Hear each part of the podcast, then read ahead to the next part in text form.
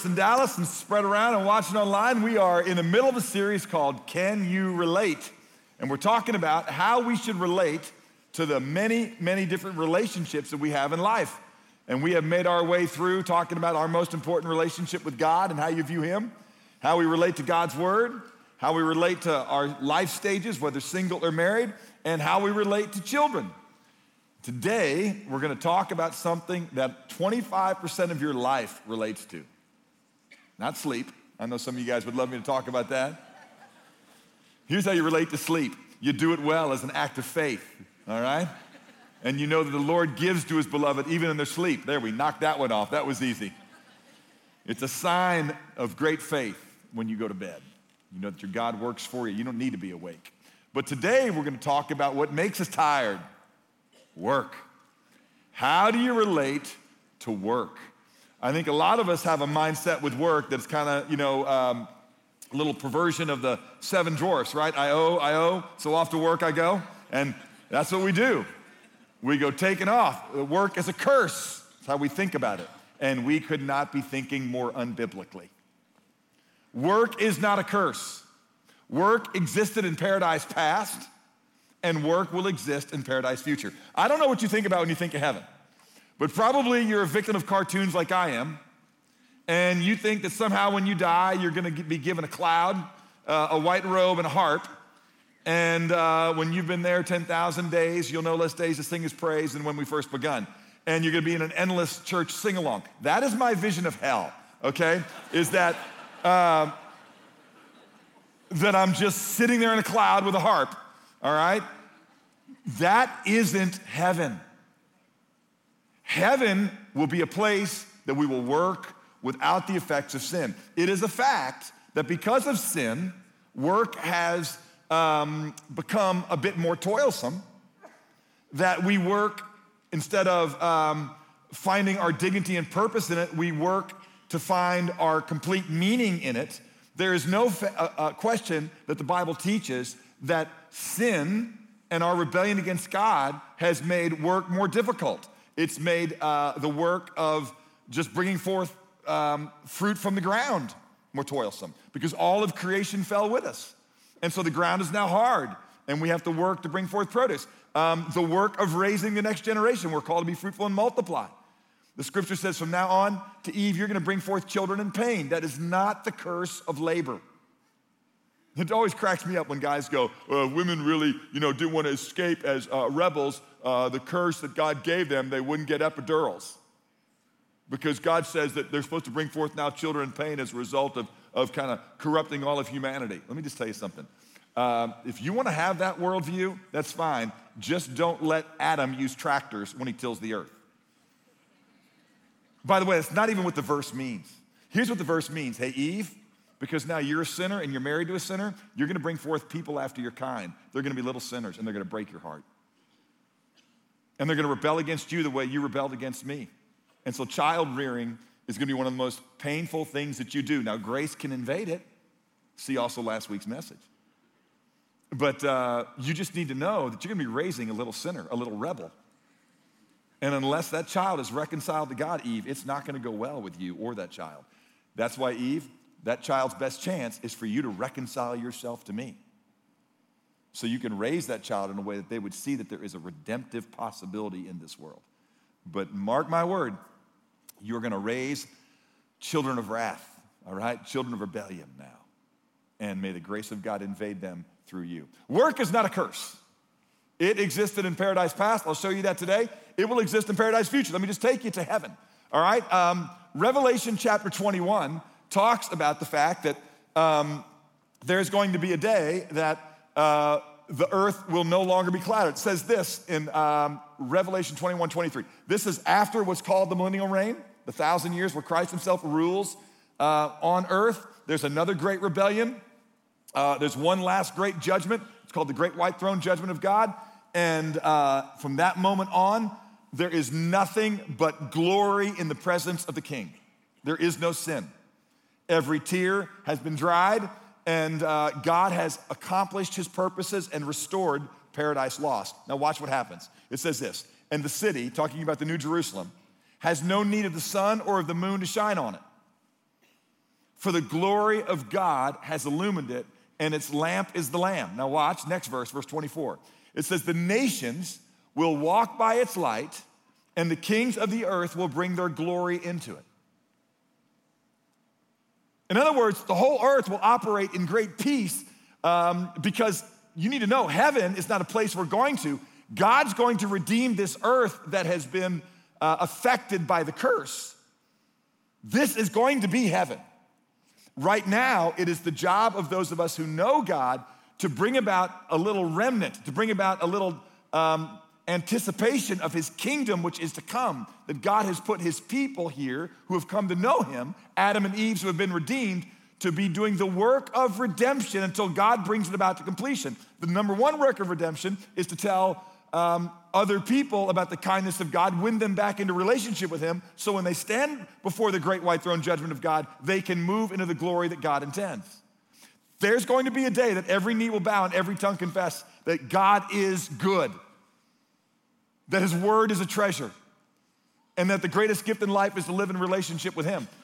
But you need to know, while it is true, as we're memorizing right now as a body, that there is no condemnation for those who are in Christ Jesus, there is great condemnation for those who continue to try and find life and purpose and meaning and joy and satisfaction and forgiveness and righteousness apart from grace and mercy made available by God through the gift of His Son who went to work to redeem us from our sin.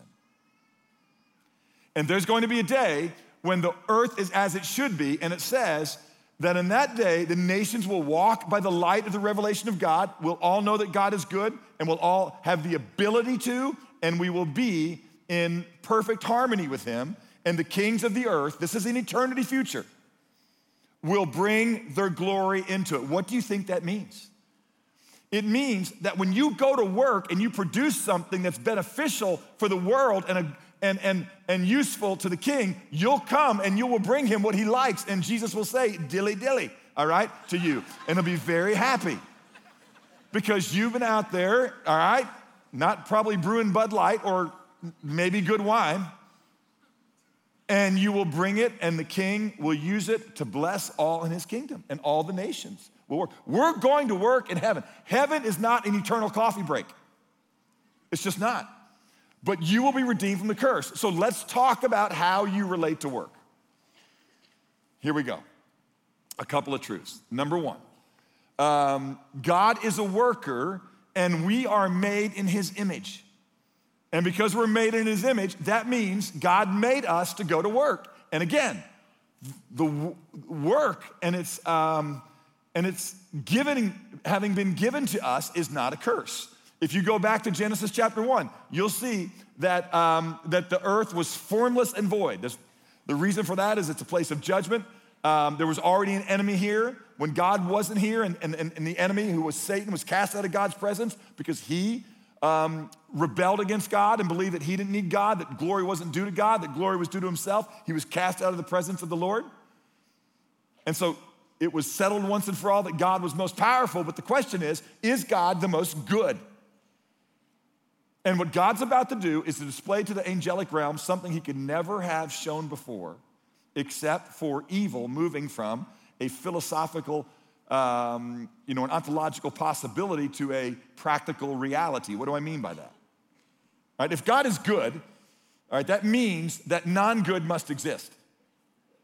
Right? But, but in, in eternity past, there was no evil, there was only God. But because God is love, he had to create. He wanted to create to share his goodness and his glory. The first thing that God created was the angelic realm. And when God created the angelic realm, because he is love and love goes to work always to create blessing, um, the angels enjoyed him. But then one angel led a rebellion saying, I think I'm worthy of praise. I think I am good. I think I deserve worship and God cast him out. So now we know that God is sovereign and powerful. But the question is, is he really better than Satan could have done? When Satan was cast out of the presence of God, because God is light and love, there was no light and love where Satan was. There was darkness and chaos and no beauty. Into that world now, God is going to create something. And that something is beauty and paradise. Now, there's an enemy there. And one of the things that God creates on that place that previously was formless and void this paradise now restored is people made in his image.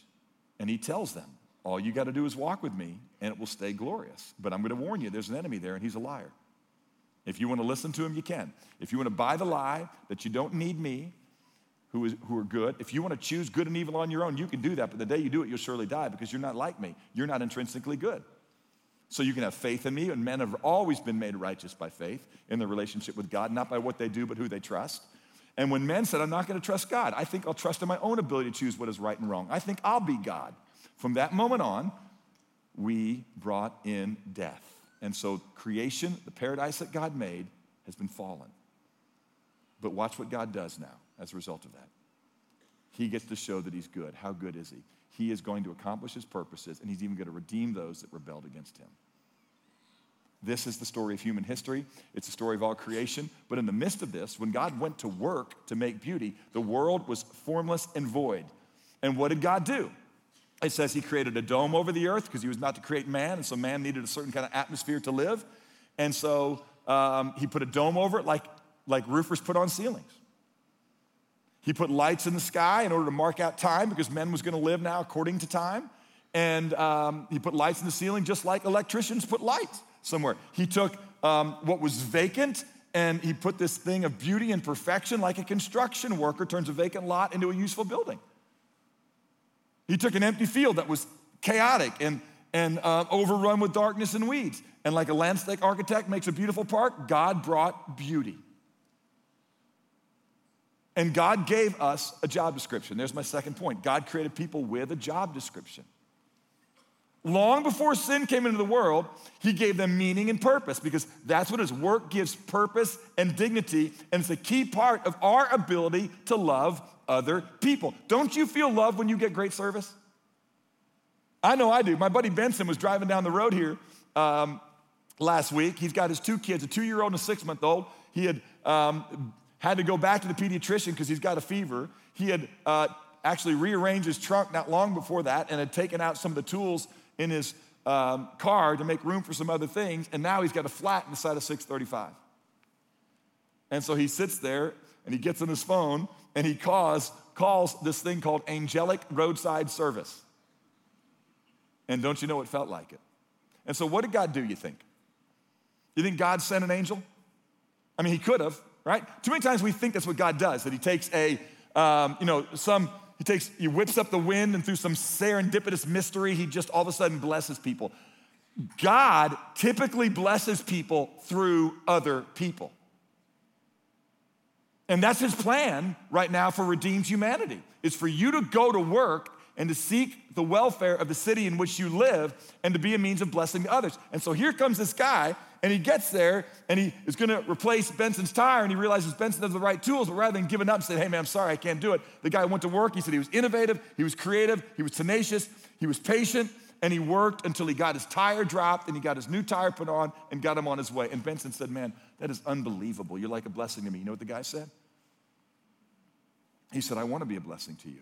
I name my company this way for a specific reason, that you might see the kindness of God in the way that I serve you in your hour of need. Now, don't you think Benson had his prayers answered in that moment? Don't you think that other guy felt like he had dignity and purpose and meaning? You bet he did. This is what it says in the scripture. In uh, Genesis chapter 1, verse 26, God said, Let us make man in our image, according to our likeness. And then he says, This is what we're gonna do. We're gonna give them a job. They're gonna rule over this new creation the way I rule over everything. And God created man in his image, verse 27. In the image of God, he created them, male and female, he created them. And watch this the very first time God speaks, he gives man the dignity and the privilege of having purpose and meaning through work that brings blessing to others. Why? Because that's who God is. God is love, and love is always active. And so here we have it. God blessed them, and God said to them, Bring forth other people. You're gonna partner with me to bring forth more humanity that will walk with me and enjoy me and be a blessing and fill the earth. It'll be an orchestra of giftedness and an orchestra of dignity and an orchestra of, of a community that seeks one another's best interest. And the earth will be full of blessing and you'll bring the glory of your work to share with one another. Be fruitful and multiply, fill the earth and subdue it. Rule over the fish of the sea and over the birds of the sky and over every living thing that moves on the earth. God gave people a job description. When we go to work, it should feel good to go to work because you were created to do good work. You're not created to cheat, you're not created to cut corners, you're not, um, you, know, work increases your sense of worth. Now, watch this it doesn't give you worth.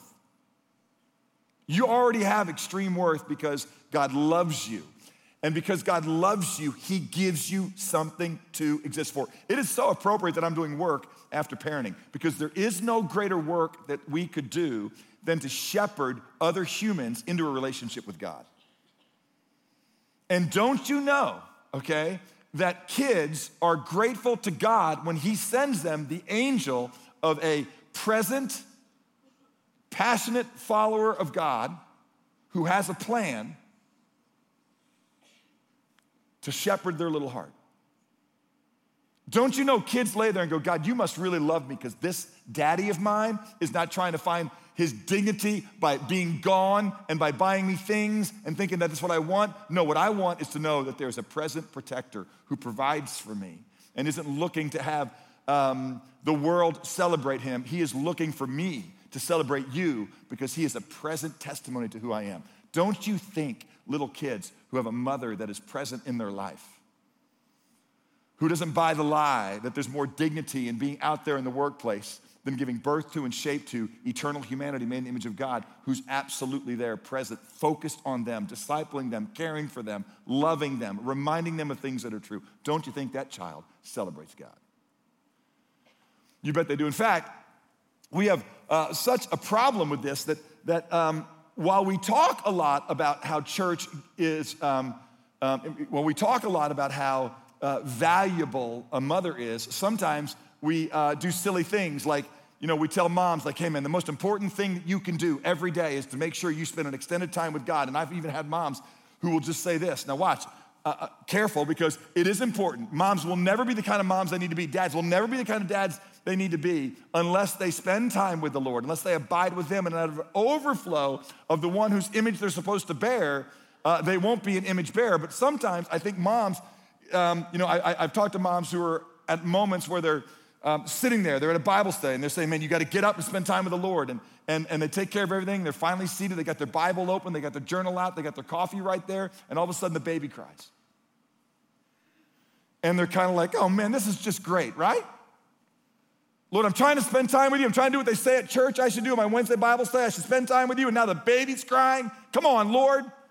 I'm ready to sit here and go to work. And I think the Lord would say, Hey, mom, that is your work. Go love that child. Go worship me by picking that child up, feeding them, changing their diaper, caring for them, giving them a sense of presence and love and nurture. Hey, you need to read your Bible today, but right now, what you need to be, because you are a Bible reader and a Bible liver, is go love that child. This is exactly what happens in uh, 1 John, where 1 John chapter 3, verse 18 says, Little children, let us not love with just word uh, with, with word or with tongue, but in deed and in truth. And verse 17 says this. Verse 17 says, Whoever's the world's goods and sees his brother in need and closes his heart against them, how does the love of God abide in him? Don't you know that God wants you sometimes because you're a church going worshiper, because you're a gospel informed Christian? Don't you know the world wishes you would go to work?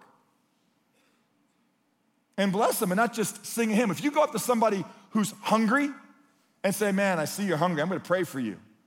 When you've got the ability to cook them a meal and feed them, don't you think they're discouraged? I know I would be. Work is one of the primary ways that we have to show love to other people. And everything we do, we go to work. You've got one job. You ever seen these things, right? Uh, there's whole websites committed to this little fun um, idea that when people had one job and they don't do it, it messes things up. Here's one this guy had one job, right? And that is to put hot dog buns in the hot dog bag. And they messed it up, right? You had one job, and that was to make a third place medal, not a thirst place medal, medal, all right? You just messed up the entire Olympics right here. You had one job, all right? Get the angle correctly. Don't mess it up. You got one job. Let's go ahead and make a nice little red stripe right here. Let's put the red square in the red stripe. All right? You got one job. You ever seen this one? Put the cheese on the meat, please. One job. All right? And then there's this one. You got one job. You don't want people parking in the fry lane, right? Let's get them in the fire, out of the fire lane so they don't fry. All right? Do your job. When, when somebody doesn't do their job right and they got one job, you got a problem. Okay, listen, let me tell you something. You got one job. You got one job. You wanna know what it is? To live as Christ lived, as a worshiper of God by going to work. Um, I, I, love this, um, you know, just way I would say to you is that uh, God has created us to seek the welfare of the city in which we live. Just like God sought the welfare of this world that we brought into corruption and he entered into it and he went to work in order to bring about blessing and order and love and peace, he has left us here to do the same. And there has been this idea that's been introduced. It actually wasn't introduced until um, probably about the 19th century that this, this, this small thinking about a spiritual and a secular divide was even introduced. The word secular, it's just a Latin word, secularism, uh, that means uh, worldly or temporal. And the idea was introduced that, that um, and it really kind of came out of some of the language that we use. Like, what do we typically call Sunday? We call Sunday the Lord's Day, as if Monday through Saturday are our days. No, what God was trying to show us is listen, you don't need to work all the time. I want you to have a little rhythm to your life. I built you. That's why sleep is an act of faith. And it's why you seven Sundays. You don't got to work all the time. You know, there's a day I want you to rest. I want you to remind yourself who I am. That's why we gather. We are here to remind one another about the kindness of God, the goodness of God, so that we would walk with Him and remember what our job is. And so, at the very first time that Watermark gathered, and we got ready to break, something spilled out of my mouth that now has been said after every corporate gathering Watermark has almost ever had. And here it is. What do I say at the very end of every message? Man, have a great week of worship. And the reason I do that is because I have a biblical view of work. Do you really think that God only cares about uh, the hour and a half that we spend together every week? Do you guys know that you'll spend more time at work in the next two weeks than you will in this building together corporately uh, if you don't ever miss a Sunday and you spend an hour and a half with us every Sunday? 52 times 1.5 is 78. Two weeks of work is 80 hours. Do you think God really cares about what you do in here for an hour and a half every week for a year, much more than He cares about what you do every day, all day for Him? Um, one great Dutch theologian said this there's not a single square inch of all creation the Lord our God doesn't say mine. Most of us kind of treat God like we treat the government. We pay a certain amount of tax for Him and we hope we've got a little left over to do what we want to do. No, that's not who we are. There is no such thing as a spiritual secular divide. There is no worldly, temporary world for us. This is our Father's world, and we live in it, and we live for His glory. And God has us here for a reason. What's the reason? To go to work to be a blessing to others. Our work doesn't give us dignity in, in and of itself, in that we go and accomplish something, and so people say we have great worth. No, everything we do has great worth if it's a means to be a blessing to others. Work is worship. If you love to worship God, then your favorite expression in all of life ought to be TGIM. Thank God it's Monday. Because I get to go now into a dark world that's broken, that has chaos, that has insecurity, that has idolatry, that's got greed, that's got selfishness, and I get to go be God's person in that world. And the work that I do, I do to honor God how? By being a blessing to others. What a privilege to be God's mean of grace and restoration.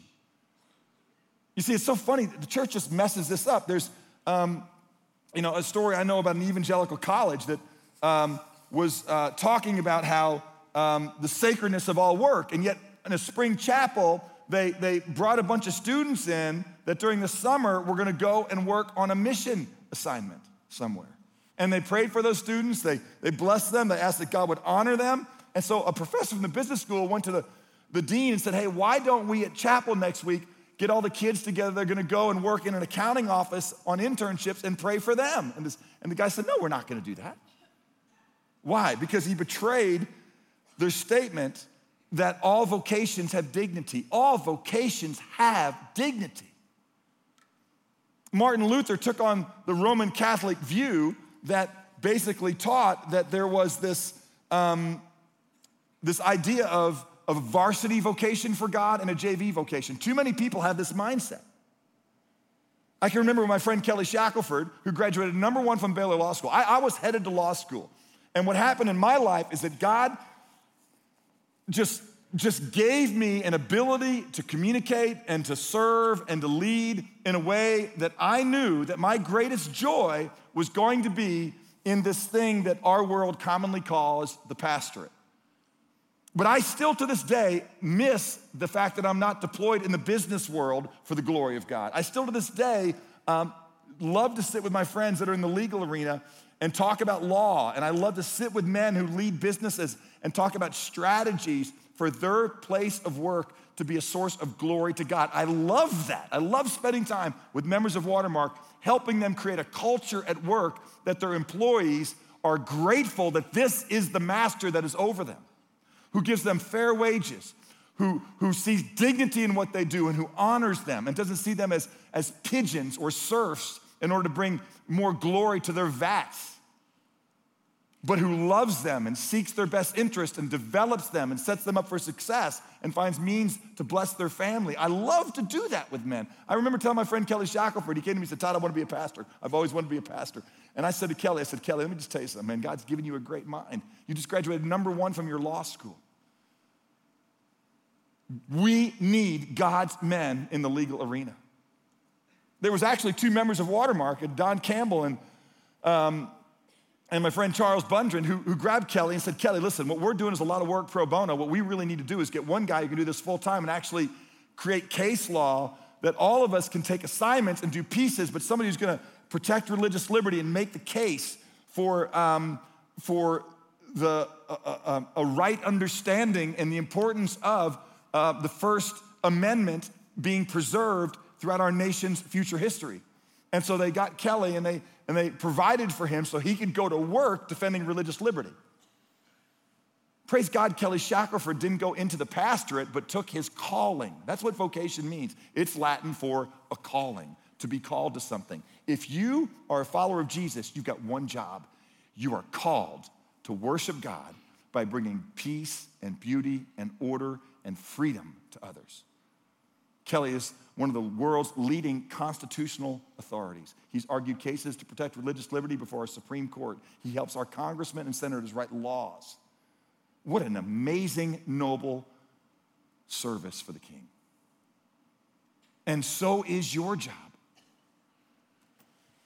Martin Luther was approached by um, a man who had trusted Christ under his ministry, and he, and he just said, Hey, what do you think I should do? You know, um, Mr. Luther, what should I do now that I've become a, a, believer? Should I be a minister? Should I be a traveling evangelist? Should I become a monk? Because that, again, was what the Catholic Church was telling people that's the highest spiritual calling, is to go into monastic work. And Luther said, What do you do right now? He said, I'm a shoemaker. And he said, Great, then make a good shoe and sell it at a fair price. Because that's your calling. You go to work now for the glory of God. Um, I think of Harry Ironside, who was pastor of Moody Bible Church in Chicago in the 1920s and 30s. And Harry Ironside tells a story when he was a kid in Canada. There was an old Scottish man who was a cobbler. And in order to help make his uh, a little bit more money in the summer, he went to work for this cobbler. And this cobbler, the entire job he gave him was to, to take leather that had been soaking in some water and to pull it out. And he had a, a piece of metal on his thigh, and Ironside would sit there and just pound that leather until it was hard and dry. And then the cobbler would take it and he would use that as a sole to stitch and make a shoe. Now, there was another cobbler in that town that was a lewd guy that used to, uh, all the parents say to little boys, don't go in there because that guy's crass, all right? Uh, and that guy is vile. But uh, because now he was working for a cobbler, Ironside, excuse me, decided to walk in there one day and he saw this guy. And he would take the leather right out of the water and immediately start stitching it on the upper part of the shoe.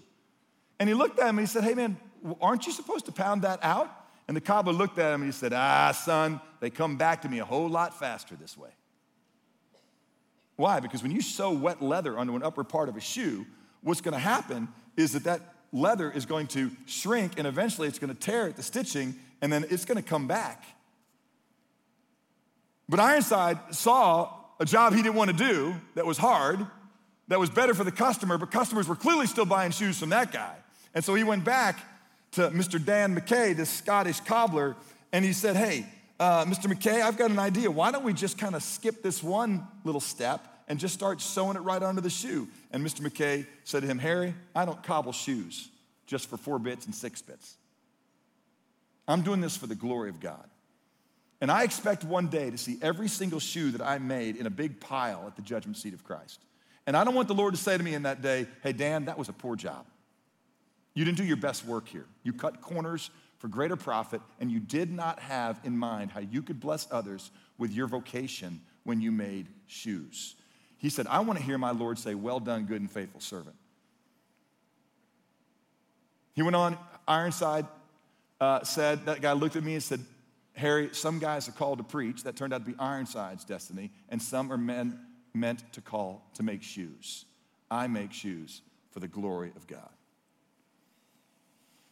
I dare say that that cobbler probably did more to advance the gospel in that town than many preachers who didn't do their work with dignity. In fact, I, I know of a story of a guy that uh, was a mechanic, like my friend Gary Myers here in town. I'm gonna tell you what, if your car is broken down, don't you wish you ran across a godly mechanic?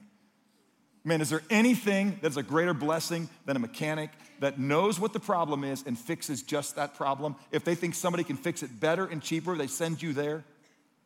That's what my friend Gary Myers, who's a member of this church, does. I watch him serve people like crazy. I watch him say, You don't need to do that.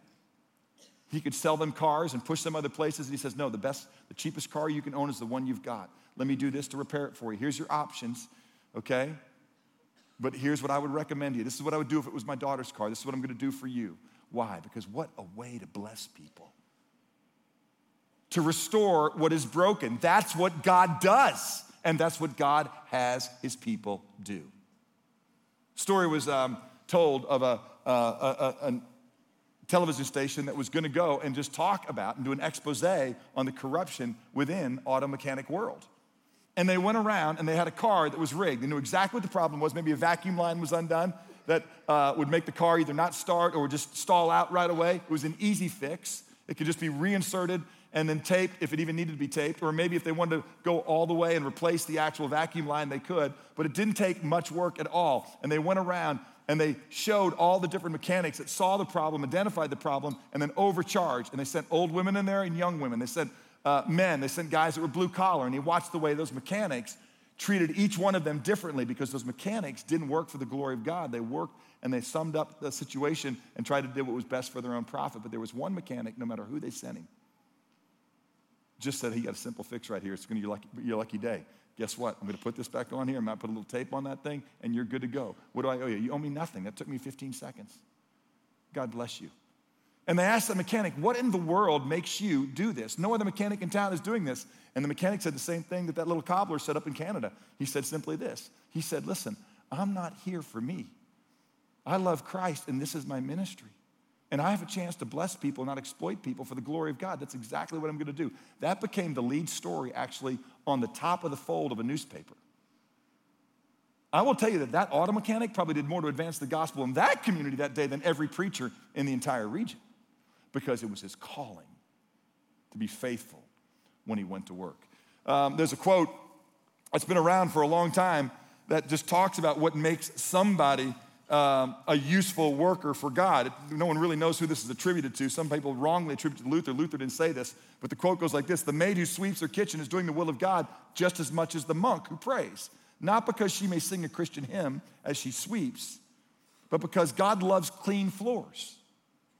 I, I gotta tell you something God doesn't love clean floors as much as He loves people. And who doesn't love a clean floor? I mean, a clean floor is not an end in itself. It is for the glory of people that God loves that we clean floors. The work in and of itself is an expression of a love for the people that will walk on those floors. A Christian cobbler, the person said, does his duty not by putting little crosses on all the shoes he makes, but by making good shoes. because God is interested in caring for the feet of people. Do you understand the dignity of work? I mean, thank God it's Monday. I, when I tell you, let's go have a great week of worship, what I'm saying is we're not paying some spiritual task and we get to go out there now and kind of get our own little cut of the pie. No, what I'm saying is we get to go to work as God's people, spread out all over the city as godly mechanics, as godly roadside assistant people, as godly doctors. I think about my friend Grant Beckham, who's a doctor here and an internist, and the number of people that go to see Grant and they watch Grant take time. He specifically reduced his practice so he could spend more time with patients, making sure he asked about their spiritual health as much as their physical health. And I think about how people, when they get in, you know, it's so funny how some doctors think they've got to maintain this professional relationship. Do you know that they've shown again and again that people get better when doctors pray with their patients? And they see this doctors and just kind of moving them through so they can make another line. But any doctor who's in a room with a patient just say, man, I'm gonna do everything I can, but I'm gonna tell you, I believe God's the great healer. And one of the things I'd love to do if you'll let me do it in the midst of giving you care and treatment is just pray for you. I know what pain is like. And if there's any way I can be a part of the means of grace, using the mind that God's given me, the training that I have, to be a source of God's blessing in your life, I'm all in because God uses people, not wind and serendipitous mystery. God uses people to bless people. What incredible privilege that we get to go to work. What an incredible privilege that God lets you be a mom to be a present help to a child in trouble. What an incredible privilege that God made you a dad to be there to shepherd that kid through all the confusion of growing up in a godless world. Work has dignity. And it's a way people ought to just pray that their kids get Christian school teachers. They ought to pray that their um, doctor is a Christian doctor. They ought to go everywhere I go. Want to run into somebody who does nothing from selfishness or empty conceit, but with humility of mind, considers others as more important than himself, who doesn't merely look out for their own personal interest, but also for the interests of others. I pray to God, my boss is a Christian man who isn't concerned about profit, but wants to profit me in the way he shepherds me and guides me and sets me up for success, who reminds me of the inherent dignity of being a blessing to others. If you love to worship, TGIM ought to be your motto. Can I tell you something about work? When we get work wrong, it causes problems that the world is trying to figure out all the time how to solve. Poverty, which exists, exists because of the way sin infects how we work. Here's the way it affects us. Number one, there's just two ways that sin can affect work. Number one, we can be just slackers. Um, we can think that our great, greatest achievement in life is to not have to go to work. Man, what a shame. Can you imagine that that's really your goal in life is to sit on a beach and drink Mai Tais? Now, look, there are times you ought to get away and take a break. But if you think that this is your chance just to get a break instead of the living for the glory of God, you are not reading your Bible. There is no, there's, you got one job. You have one job. And that one job is to bring glory to God by being His light in the world. We show up and we go to work. We work for the common good. And uh, by the way, the very first way we, we work for the common good is we work so that we can provide for ourselves. Right? I don't sit there lazily I don't become addicted and incompetent in what I do, so others got to put me um, on underneath their care. I don't abandon my kid to go and try and find my great worth in the world so that somebody else has got to come behind and clean up the mess that I left for a child. We do our job. We are not slack in our work. Proverbs 10:4 says, Poor is he who works with a negligent hand, but the hand of the diligent makes rich. Uh, 2 Thessalonians chapter 3 warns us against being individuals who don't go to work. This is what it says. Now we command you, brethren, in the name of our Lord Jesus Christ, that you keep away from every brother who leads an unruly life, and not according to the tradition with which you receive from us. For you yourselves know how you ought to follow our example, because we didn't act in an undisciplined manner among you, nor do we eat anyone's bread without paying for it. But with labor and hardship, we kept working night and day, so we wouldn't be a burden to you. And so he goes on, look at this, verse 10. For even when we were with you, we used to give you this order if anyone is not willing to work, he's not to eat.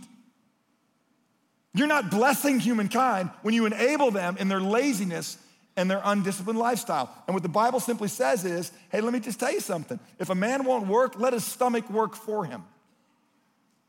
In its hunger and its longing for something, well, let's go to work. Now, look, at, I'm not talking about people who can't work because of some significant disability, guess what we should do? We should go to work and it counted as our great privilege to be a means of grace in their life because they're not able to do what God has still in his kindness enabled us to do. With great joy should we care for other people who can't work, but we are not caring for people who don't work if we feed them.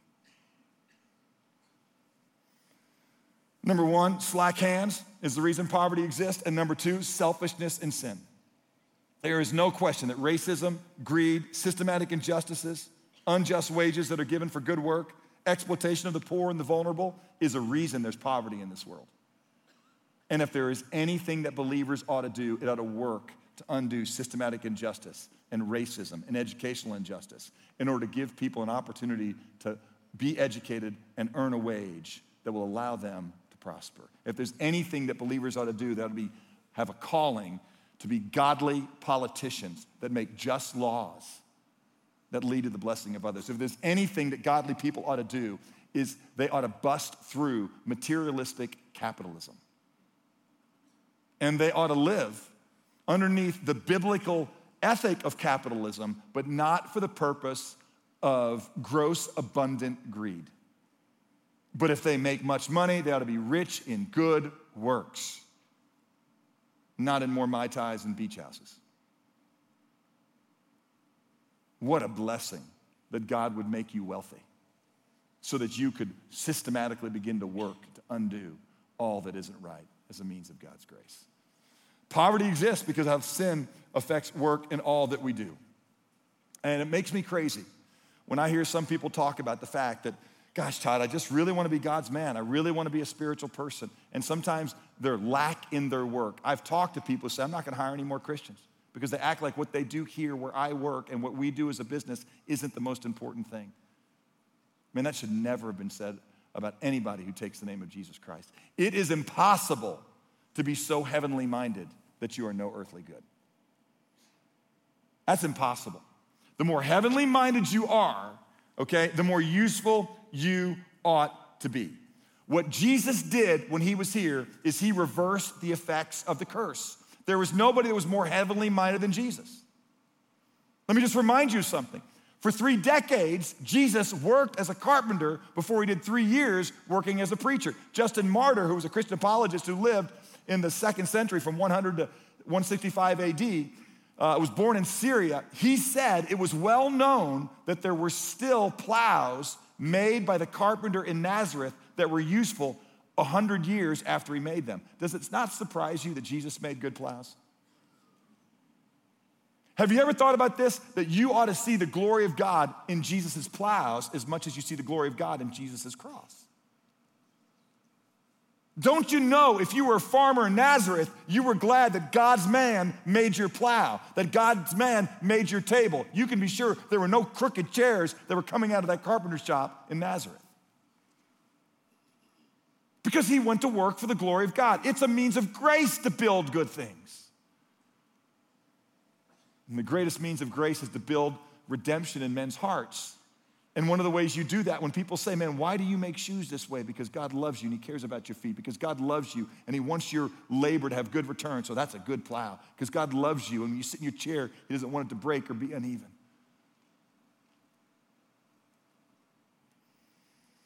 It's impossible the church's instruction, Dorothy Sayers, who wrote a lot on this topic, said this to, to, to, intelligent carpenters is, is typically this Hey, listen, man, don't be a drunk or disorderly in your leisure time. Make sure if you're a good carpenter, you're not a drunk and you come to church. That should not be the church's admonition to carpenters. The first church admonition should be make good tables for the glory of God. That's your calling. You have one job, you're the light of the world. Watch this. Let, it says in uh, Matthew 5 16, let your light shine before men in such a way that other people see your good what? Your good works. That's not just helping old ladies across the street. It's if you're a road paver, it's to pave roads so she doesn't step in a hole and break her ankle when she's walking across the street. For the glory of God, because good streets serve people. Let men see it. And when they go, Why do you do this? Why is your work so much quality? Answer, because God loves you, and I'm a means of His grace right here in your life. What Jesus did when he was here is he reversed the effects of the curse. That's what doctors do. That's what roofers do. That's what mothers do. That's what teachers do. That's what mailmen do. That's what preachers do. That's what landscapers do. That's what dentists do. That's what masons do. It's what cowboys do. It's what tent makers do. You go to work, it's your calling. Listen, making your work um, an object of worship is idolatry, but making work less than a form of worship is paganism. May we never do it. We are all ministers of the gospel. And the way that we minister is by going to work for people in a way that they're going to be blessed because we show up. I love what Luther said. He said, God Himself will milk the cows through Him whose vocation it is. Cows need to be milked. And I guarantee you, cows want a gentle milker milking them. Somebody's got to milk the cows. What a high and holy calling. And if God calls you to do it, do it for that. Let me just close with this. When I say have a great week of worship, what I'm really saying is work is worship. You got to lose the idea that heaven is a perpetual coffee break. You got to lose the idea that, that work is a curse. No, toil is a part of the curse, but work is a not a part of the curse. Part of the curse is how we work underneath it now, and the lie that work for work's sake alone will satisfy us. It won't. So, what do you do? You abide. You abide with Jesus. You remind yourself of how God went to work for you, and tomorrow, wherever you are, you go to work. And the reason you go to work is not to make yourself more comfortable, but to be a means of God's grace in this world. You are God's grace in that classroom. You are God's grace, grace in that kitchen. You are God's grace in that business where other people go, I am so grateful I work for an owner who doesn't seek his own interest. You go to work for that godless owner and you show him that you're going to honor God by working diligently underneath him. And you're going to help him see the goodness of God. Don't be slack in your work, be great. Proverbs chapter 18, verse 9 says, He who is slack in his work is brother to him who destroys. When you've got a chance to do good and you don't do it, that's the devil's work. Every chance you have to make something better, you do it because that's what people filled with the Spirit do. Be full of integrity. Walk securely by the way that you work in private and in public. Don't be that guy that has to shut down the, the, the solitaire screen when the boss rounds the corner. Why? Because you don't work for your boss. Whatever you do, Colossians 3 says, do your work heartily for the Lord and not for men. You can be sure of this your boss may not honor you for it, but you're not working for that boss. You're working for a different king. Hebrews chapter 6, verse 10 For God is not so unkind as to forget your work and the love which you have shown, watch this, toward his name, in having ministered to and still ministering to the saints. When you love somebody by doing good work, you are loving God because God loves to bless people. The way God blesses people is by putting you at work tomorrow. When you fix somebody's air conditioner in a way that causes it to be more efficient and to cool their house, that delights God because He loves people to be comfortable. It delights God when you clean a pool well because God knows it delights people to have a clean pool. It delights God when you help people um, understand that they're not going to find. I, have got a, a, note here, my buddy Scott Polk, who, who sells diamonds for a living ran into a couple who went down there, and the young man was exasperated because um, he couldn't get a big enough stone for the girl that he loved. And he said, This godly jeweler just sat with him and just explained, This is what really is going to bring blessing to your wife. Not the size of the rock in her hand, but the size of the man's heart who yields to Christ in the way that he loves her. Don't go into debt to show your love. Be wise. Model for her a certain kind of stewardship right now. He sat with them, prayed for them, and helped them get a stone that fit them and not exploited and advanced his profits. That's what God's people do. Be full of integrity, be committed to your task. Do you see a man skilled in his work? Proverbs 22, 29 says he will stand before kings. He will not stand before obscure men. And when people say, Why do you do the work that you do this way? You say, Because God loves you and you're worth his very best, and I'm giving my very best to you that you might know that God cares about you. Love your coworkers, man. You know what this is? I, have got this in my back pocket. I asked for a couple of these, you know, one from Raytheon, you know, or, or this one will get you into a school. You know what that is? That's a passport to an unreached people group that I don't have the ability to go into. But tomorrow you do.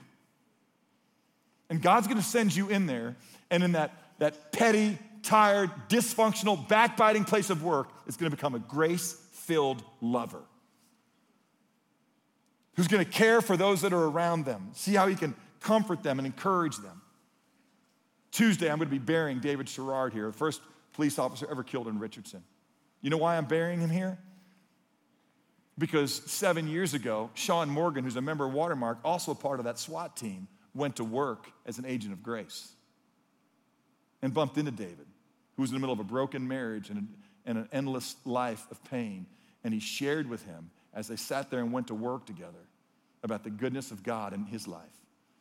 And David came to trust Christ. He's a member of our body, restored his marriage, shepherds his kids, became a means of grace himself in that same SWAT team, that same police department, because somebody knew their vocation was to be a godly SWAT team member and to love those that he went to work with. I was with Sean at their house on Friday, and Sean goes, Man, this is tough. I said, Sean, you know what's really tough? Is standing here like this when you work next to somebody for eight years and you never told them about where real hope can be found and what makes a real man who can swoop in and be graceful and bring peace in his home, not just where there's crime out there. That makes this really tough. Do you know God's given you a passport, folks? Do you know work is worship? Do you know if you love Jesus, then you ought to wake up and go, TGIM. Let's go. We have gotten together, we have reminded ourselves about our holy calling, and we are gonna go and be a holy people. And there ought to be a town praying that folks who love Jesus, that are part of Watermark, work for them, shepherd their kids, teach their classes, fix their air conditioners, pave their roads, balance their books, finance their cars. Let's go to work. Amen? Father, I pray that we would see work as worship.